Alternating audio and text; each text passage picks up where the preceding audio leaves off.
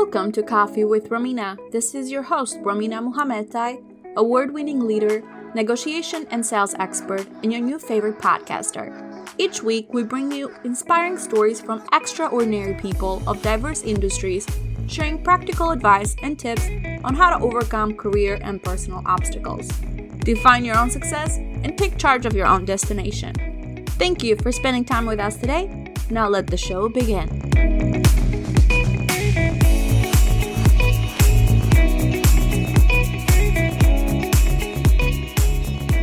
Hello, my beautiful listeners, and welcome back to Coffee with Romina podcast. I hope you guys are having a tremendous and a fabulous day, and welcome to our show. If you are brand new to Coffee with Romina podcast, welcome everybody.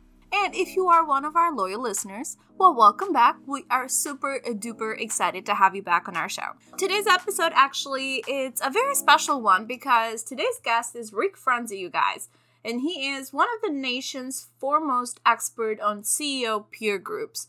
And on this interview, as a matter of fact, we talk about the CEO mastermind breakthroughs, how you'd be able to collaborate with CEOs in the same industry or different industries, and how you can do so by collaborating ethically. And if you actually have a business conflict, how you should resolve it. So, we touch base on a lot of important business matter. Therefore, I highly suggest you to stick around and listen to the full interview. But I do have some housekeeping stuff that I want to remind you guys. Number one, so numero uno, definitely make sure to go to connectwithromina.com to subscribe to our website and always stay up to date with everything that we have going on. And as a matter of fact, go ahead and hit that subscribe button to wherever you're listening to this podcast from. If that is Apple Podcast, go ahead and give us a five star review, you guys. Another cool and exciting news is that the online course it's launched as of yesterday. So the sales law of averages, mastering the sales funnel through sales and negotiation techniques, you guys. The course is available online. It is for sale. I'll put all the details on the show notes because I definitely don't want to take too much of this interview. I want you guys to definitely enjoy it go ahead and contact Rick. Tell him that you listened to this podcast and you definitely enjoyed it. And absolutely, as a matter of fact, check out his podcast and radio show as well, the Critical Mass Radio Show. Let's get right to it. Enjoy!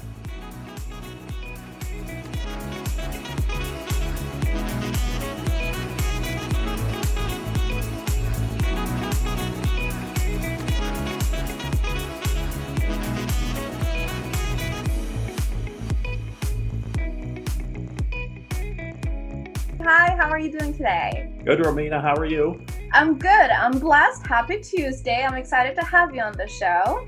And I definitely want to pass on the mic to you to tell us a little bit how did you go about going at the career that you have right now?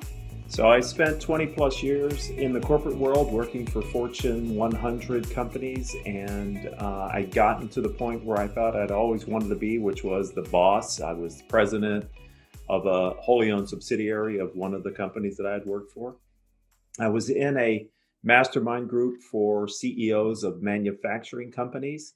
It really helped me. I had my MBA from Pepperdine University, but when I was promoted into being the president, I had never been the president of a manufacturing company or any company to that point. So I sought out places that I could go to learn from others, and I discovered these CEO peer groups, mastermind groups. And so it was actually through that process. I was there for seven years at that company I remember it like it was yesterday. We were in a retreat held by the guy that was running these mastermind groups. We were in Santa Barbara. It was a beautiful sunny day. We're sitting in the conference room, and like a lightning bolt, this idea hit me that I'd rather be doing what that guy is doing versus going back and running this manufacturing company. So I went home, talked to my wife, uh, was the time our kids were just about to go to college. Not when your financial planner says leave the corporate world and you know become an entrepreneur, but I was so compelled to do it that I uh, turned in my resignation, and I've been on this journey for the past 13 years of leading these mastermind groups here in Orange County, California. Do you ever regret it? Uh, not now, no. no. I'll be honest. I left the corporate world in 2008 Ooh. at the front end of the Great Recession. So there was a lot of soul searching in the first few years about did I make the right decision? And um, it's tempting to go back and get a job and get a paycheck. But I'm so glad that I didn't and I persevered and built a, uh, the organization and the community that I now have here in Southern California. So the masterminds that you create, it's with CEOs and it's with different industry CEOs. So as much as you might be running a different industry, sharing common practices, successful tips and tricks, do or don'ts, it's very important. So why should why do you think we should always cross cross information between industries, try to help one another? Because sometimes you're kind of like, if I'm in pharmaceutical industry, I want to stick only in this so I can, you know, exceed my competition and do better than my competition. But what's the pros of kind of crossing those together? So, uh, in my first book, which is titled Critical Mass The 10 Explosive Powers of CEO Peer Groups, it's the first book that was ever written about why tens of thousands of CEOs around the world join these mastermind groups. I write, and I believe today, that uh, a CEO should be in industry trade associations. You have to know what's going on in your industry. You have to actually be a thought leader in your industry and be connected to all the major trends that are happening so you don't get blindsided. Mm-hmm. But I also know that, and I write about it in my book, you need outside perspective because you know industries are they read the same trade pubs they listen to the same thought leaders they create the same podcasts it's it can become self-fulfilling and being in a room with people who are in different industries who are not competitive to you can really help you to get what so many people want, which is a breakthrough idea, is a game changer. Practice and business practices in one industry may be totally foreign to another industry. The opportunity to have people question your answers and make you think deeper about your assumptions can really help to unearth new ideas and a new perspective that can generate breakthrough thinking. At the end of the day, these are smart people. 70% of business is common. So there's a lot. I mean, a lot of CEOs who think, well, a manufacturing company wouldn't understand my professional services and why would I, you know, but what they realize quickly is once they get in the room, many of the things that they have to make decisions about are common, whether mm-hmm. it's employee relations or taxation or government regulation or dealing with COVID 19 and the PPP and the rest of it is transferable very much and they learn from each other. So there is a, a collaboration between all the CEOs on this masterminds. Uh, let's let's talk a little bit about the power of collaboration because sometimes we're like i want to make it you know by myself but it's like if you join forces you can go higher so is it easy is it not easy to collaborate sometimes like well well no one is as smart as all of us right so having a room full of intelligent people who and what's unique about the mastermind community is the people that are in the room are voluntarily there. Mm-hmm. They're there to learn from each other as well as to help each other. And they truly have nothing to gain from what the other person, the other CEO decides, which is really unique for a CEO to be in a room full of people who actually want nothing from her or see no benefit in how he decides. That's very hard to get in in business world. And so surrounding them with smart people who actually learn to care about each other and only want the best for each other can really create this one mind, if you will, of thinking that mm-hmm. can help people to solve a problem. In my first book, again, I talk about the powers of the peer group. One of them is magnification. And I've seen this over and over over 13 years. The ability for the group to think deeper about a topic than the individual brought it, who, who brought it and their management team were able to. And the other one of the other powers is illumination. I actually have seen the peer group through the methods that we use. They illuminate, identify new ideas and new avenues that the business leader, CEO who brought the topic hadn't thought about, even with their brain trust of you know, senior leadership and executives. So the collaboration aspect is really unique because it's such a unique place for these leaders to get to where they're surrounded by people who like them but really don't want anything from them.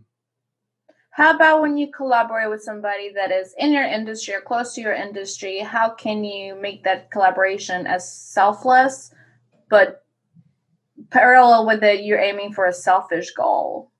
Well, you know, I, I, I call that, and I didn't coin the term coopetition where you have competitors who are cooperating as long as they're not violating any antitrust or whatever. But at the end of the day, some pretty um, interesting partnerships can develop from companies who are maybe adjacent to one another in the mm-hmm. space. Uh, I think we're seeing that right now here in the US with the rollout of the vaccines and how the different pharmaceutical companies are kind of working together to make sure they have a coordinated effort to get as many vaccines into the population around the world as possible. If they all try to do that individually and they're only driven by their own selfish profit motives, I'm sure uh, the different governments would have a difficult time coordinating the distribution for the vaccines. But because Moderna and Pfizer and the other ones are all sort of working together for a common goal, we're going to achieve something much faster than any one of them could have done if they were solely siloed and trying to do it on their own. Is there um, like a kind of like a pros and cons list that you think people should also make whenever you kind of looking to do a collaboration with somebody else, or is it like, yeah, let's join forces, so let's just go for it? No, I think you have to certainly weigh some factors, and the first one is how much do we trust this partner? You know, sometimes in competition we breed distrust. We're in a maybe in a scarcity mentality, or mm-hmm. we're in a zero sum if you win, I lose. And if you sense that the other person, the other entity has that characteristic to them, it would be better. And my advice is stop, stop it. If you don't have strong trust, especially when you're working with someone in your industry who may be a competitor or at least adjacent, uh, you're going to have a very difficult relationship with them. It's been my experience. No relationship works well without a foundation of trust. And so, and you're going to enter into something that I call co-opetition, collaborating with people who are competitors. You have to really understand and believe what they're saying, and they too have to believe and trust you. And if you sense there's not that, or it could erode over time, better not to get too involved in it because it will end up being wasted effort. So once you pass the trust threshold and you believe you have trust, it's really imperative that you think about what do you want to get out of this and what do we want to get out of this and how together are we going to get it more likely than if we do it individually. And in that time, there can't be any hidden objectives because if there are, uh, that starts to undermine the trust. And you may not be able to structure an agreement that allows you both to get really what you want from this relationship and this collaboration because the, the other party isn't being truthful and, and, and fully revealing to you kind of transparently what they hope to achieve. And that comes from tone at the top successful collaborations have to start with the CEOs of both companies believing this is a good idea and being willing to sort of overcome the natural inertia that exists within the ranks of their people. Because while the CEOs may see the strategic synergy, mm-hmm. there may be people within their company who see this as a threat and may try to either overtly or covertly sabotage the, co- the collaboration that happens within the two organizations. So let's say the two organizations are going, everything is going great, everything is aligned, and then that uh, that synchronization just kind of breaks somewhere in between there.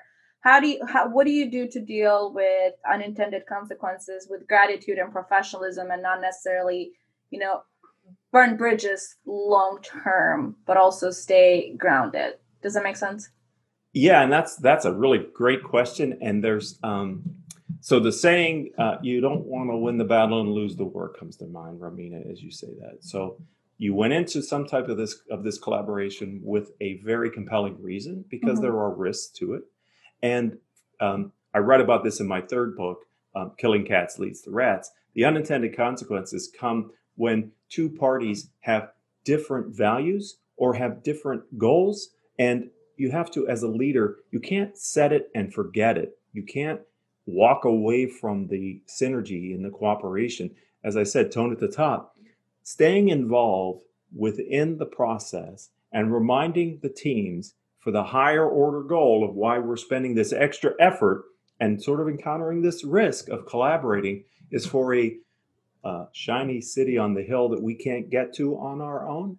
And maybe it's an opportunity to totally redesign the industry. So that comes with some risk. So the the leader's role after the strategy has been set is to monitor it in a positive way to let the rank and file know this is still something that's on her to-do list. It's still a priority for the corporation or the company and we're going to execute it to the best of our ability.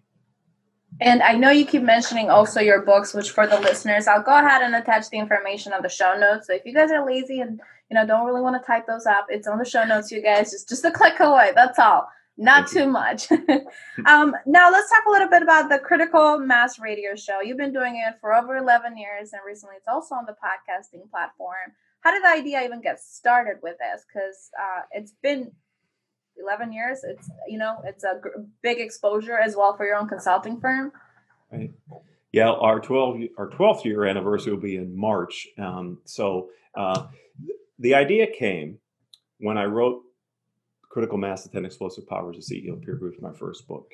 My PR specialist was getting me a number of interviews to talk about the book. One of them was with a lady, Deborah Sweet, and it was on a podcast, a radio show. It was I never met her, but she called me and we did it. I guess we did it over the phone, or maybe we did it online. I don't remember. It was in 2008, frankly. And um, when it was over, I thought I really want to do something for Deborah because she gave me 20 minutes to talk about my book. I'm I so much appreciate it. And I thought, wow, I would like people to feel that way about Rick Franzi in Orange County, California. Maybe I should start a podcast radio show and uh, have people feel the same way about me because I believe in the concept of reciprocity that people want to do back, give back to people who've given them something of value. And so it really came from that moment in time when I was with Deborah Sweet and realizing the emotional connection I had to a person that I never met. And truth be told, when I went to college at the University of Pittsburgh, I went to be in radio and broadcasting. So during my five years at college, I was on the radio show. I was a disc jockey and an announcer. So the idea of starting a radio show as an adult didn't scare me at all because yeah. I'd done it for years. How did that help you on, on growing exposure for your own business? So, so the goal was to build goodwill, positive karma in my market by doing people something that they would value and appreciate. What I hadn't recognized was over the years um, how much easier it was for me to meet really good people. I was just talking with a gentleman today who is publishing a book next year, and he quotes me in the acknowledgments because I suggested that he be on my radio show. And from that, I suggested that he write a book about what he knows. And now here he is getting the book out. So my Simon Sinek wise have a positive impact on the people in my life. And that that's an example of how the radio show allowed me to be a positive impact for Kent because he said he remembers when he met me at lunch. I said, I'd have you on my radio show. And he was like, that doesn't happen every day. So it made connections a lot easier for people in a, in a noisy space, a noisy market. But I also personally have learned quite a lot, like I'm sure you are, from listening to your guests and having them share their experiences with you, which I, I had never anticipated that I would get stories and relationships that would transcend um, the moment in time when I would do them something that they thought was valuable. Oh yeah, I, I say it all the time for mine. Like a year and a half, I never thought I would be where I'm at right now. I started the podcast because I hated my job and I had anxiety from my job, and here we are yesterday actually marked one year anniversary. I quit my corporate job. So wow, congratulations. congratulations. That's a big that's a big move. It, it's a scary move, but a lot like healthy, much healthier. Go chase your dreams, you guys. Just do it. Just just make that jump. Just just do it. That's all I got I can say. Um, to my people that want to open their own podcast and grow their own expo- exposure and you know ex- make new connections my biggest thing is make sure you do research on the individual you're going to interview. If you're going to do interview style and make sure you um, you do your research properly your introduction calls and everything like that and stay professional. What are your some tips that you would say since yours are also interviewing? So maybe we can help somebody out there launch their their baby idea well, you did a very powerful thing, which is earlier you sent me uh, an agreement that allowed you to use the interview and all your platforms. I think people too often in the rush to get product on the air forget the importance of sort of protecting themselves and their business. And um, that simple act of what you gave me and I signed and returned to you, I would suggest is a requirement for anybody who's interviewing anybody else and they want to use their images, ideas, etc., um, on their own platforms. So that's great. Your whole process has been uh, very professional. We had a you reached out to me through a common connection that we have. We had a phone conversation where you were engaging and interested. You set the tone for how we are going to do it. You've prepared in advance. You've reviewed with me the questions. I feel comfortable knowing where you want to go in the interview. I also recognize the time that we have and how much time I have to answer the questions. So it's been, um, there are, I, I listen to a lot of podcasts since I've been in the industry for a decade plus. Unfortunately, there are a lot of people who are having this not interesting conversations that they are calling podcasts. And I think that's unfortunate. A little bit more effort and pre-thought and and taking it professionally makes all the difference from a guest's perspective. Yeah. Than if you just show up and we just start talking randomly yeah no i need to i need a plan.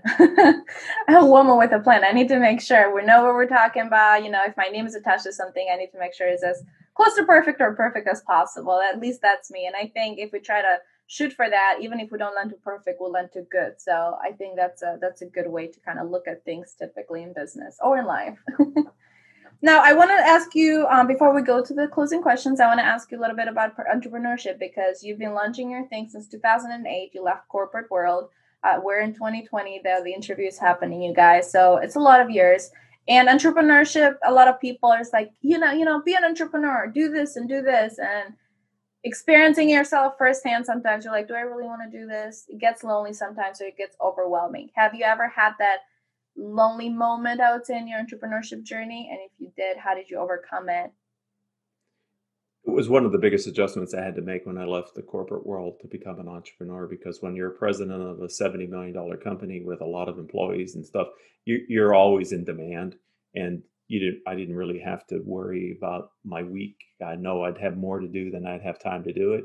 And in the early days, especially in 08, 09, if I wasn't putting the energy into the business, there was very little energy coming back from the business. I had very few clients and nobody knew me. And, and so one thing that I learned uh, very early from being an entrepreneur, from being a successful uh, executive is if it's going to happen, if it's going to be, it's up to me. And you can't rely on anybody. You know, part of the reason why I left the corporate world because I wanted to bet on myself. I thought if I was my main employee, we'd get a lot done. But what I didn't appreciate as much is that I was my only employee. And if it was going to get done, I'm everything. And that's a bit daunting when you're used to sort of being able to delegate. And so being an entrepreneur has tested me more than at any point when I was in the corporate world at levels that I wasn't really prepared for. But I am so thankful that I had gone through that soul searching. Because to your earlier question about you ever think about going back to the corporate world? Yeah, there were moments when I thought life would be easier if I just got a paycheck rather than everything I eat, I have to get myself. But on the other side of the success is that last barrier. And I find many times entrepreneurs run out of mental gas right before, if they could just push through that last wall, maybe the piece of cheese they've been looking for is on the other side. Yeah. and then you're gonna you know just be chasing who moved my cheese. Yes. Uh, who is your role model? Where do you like where do you find your inspiration and your like who who's your role model to push you through everything?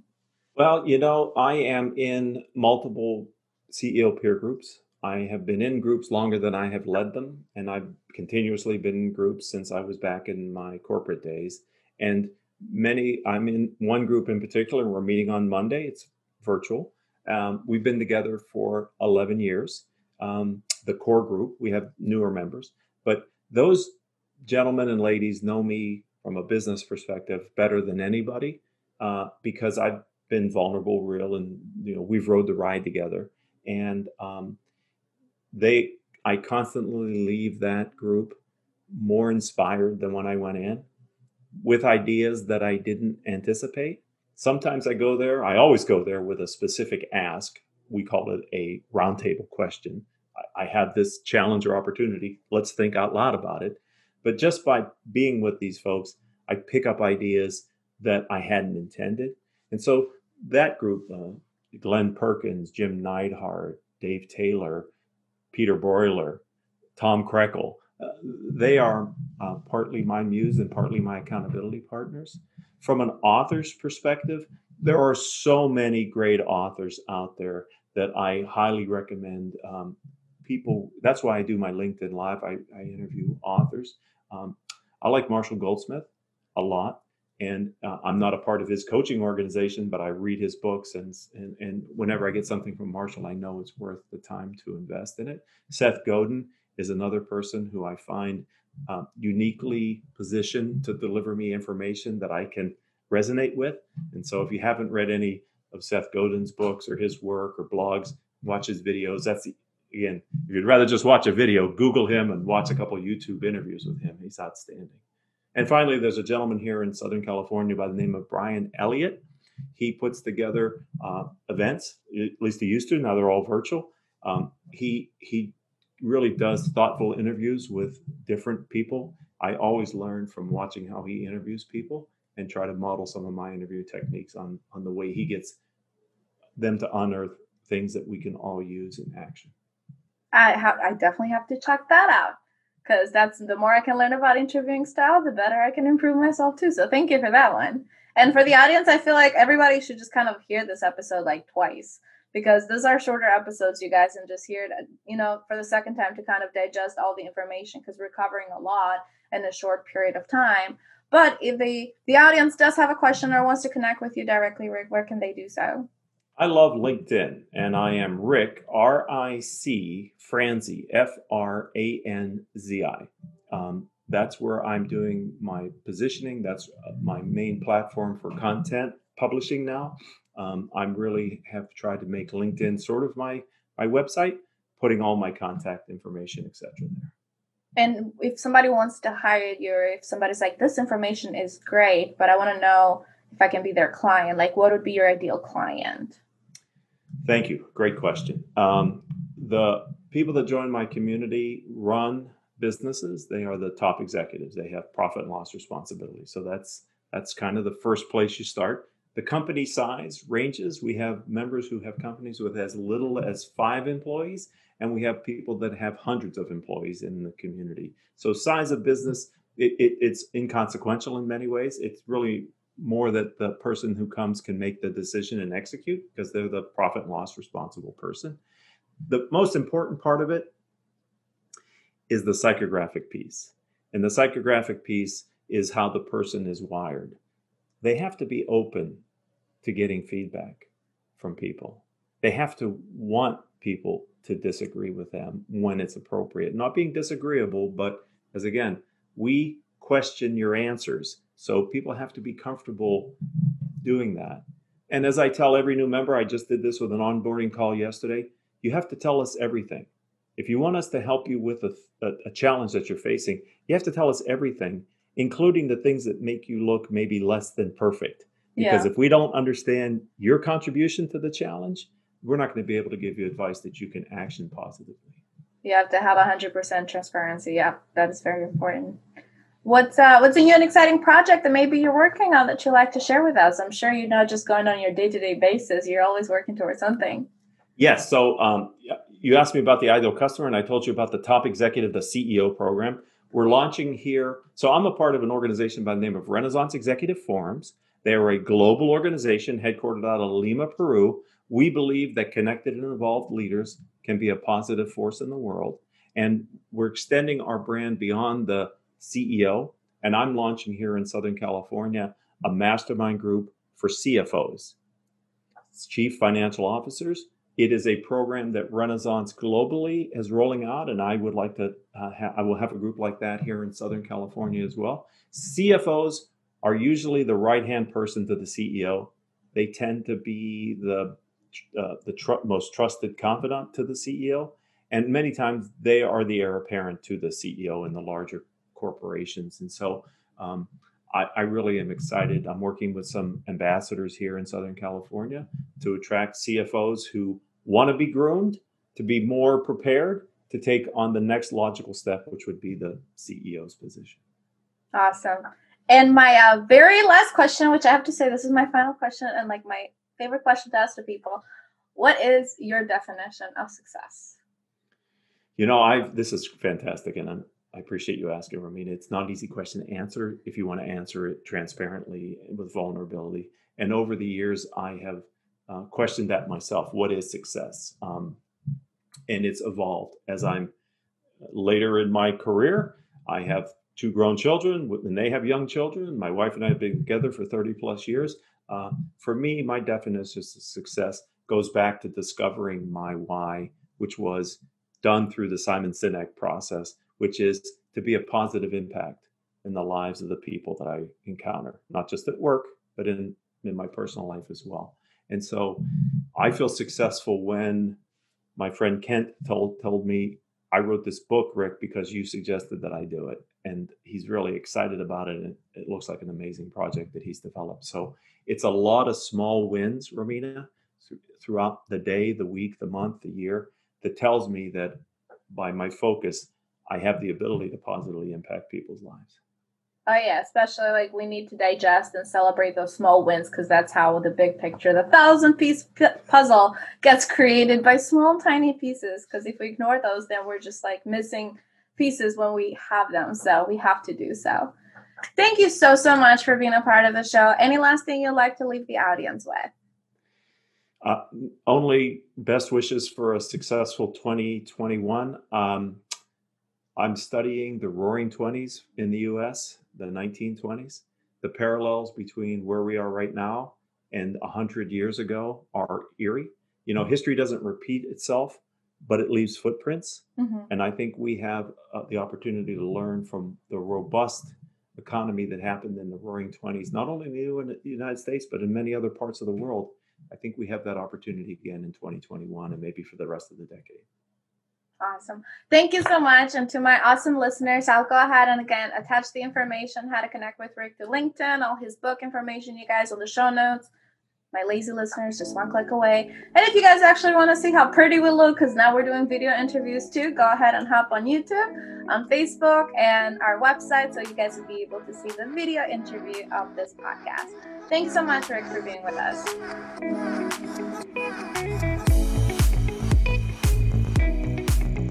This podcast is a 6 7 Radius production. To learn more about 6 7 Radius, our services, and how we can help you strategize your marketing and increase your sales, click the service tab on connectwithromina.com.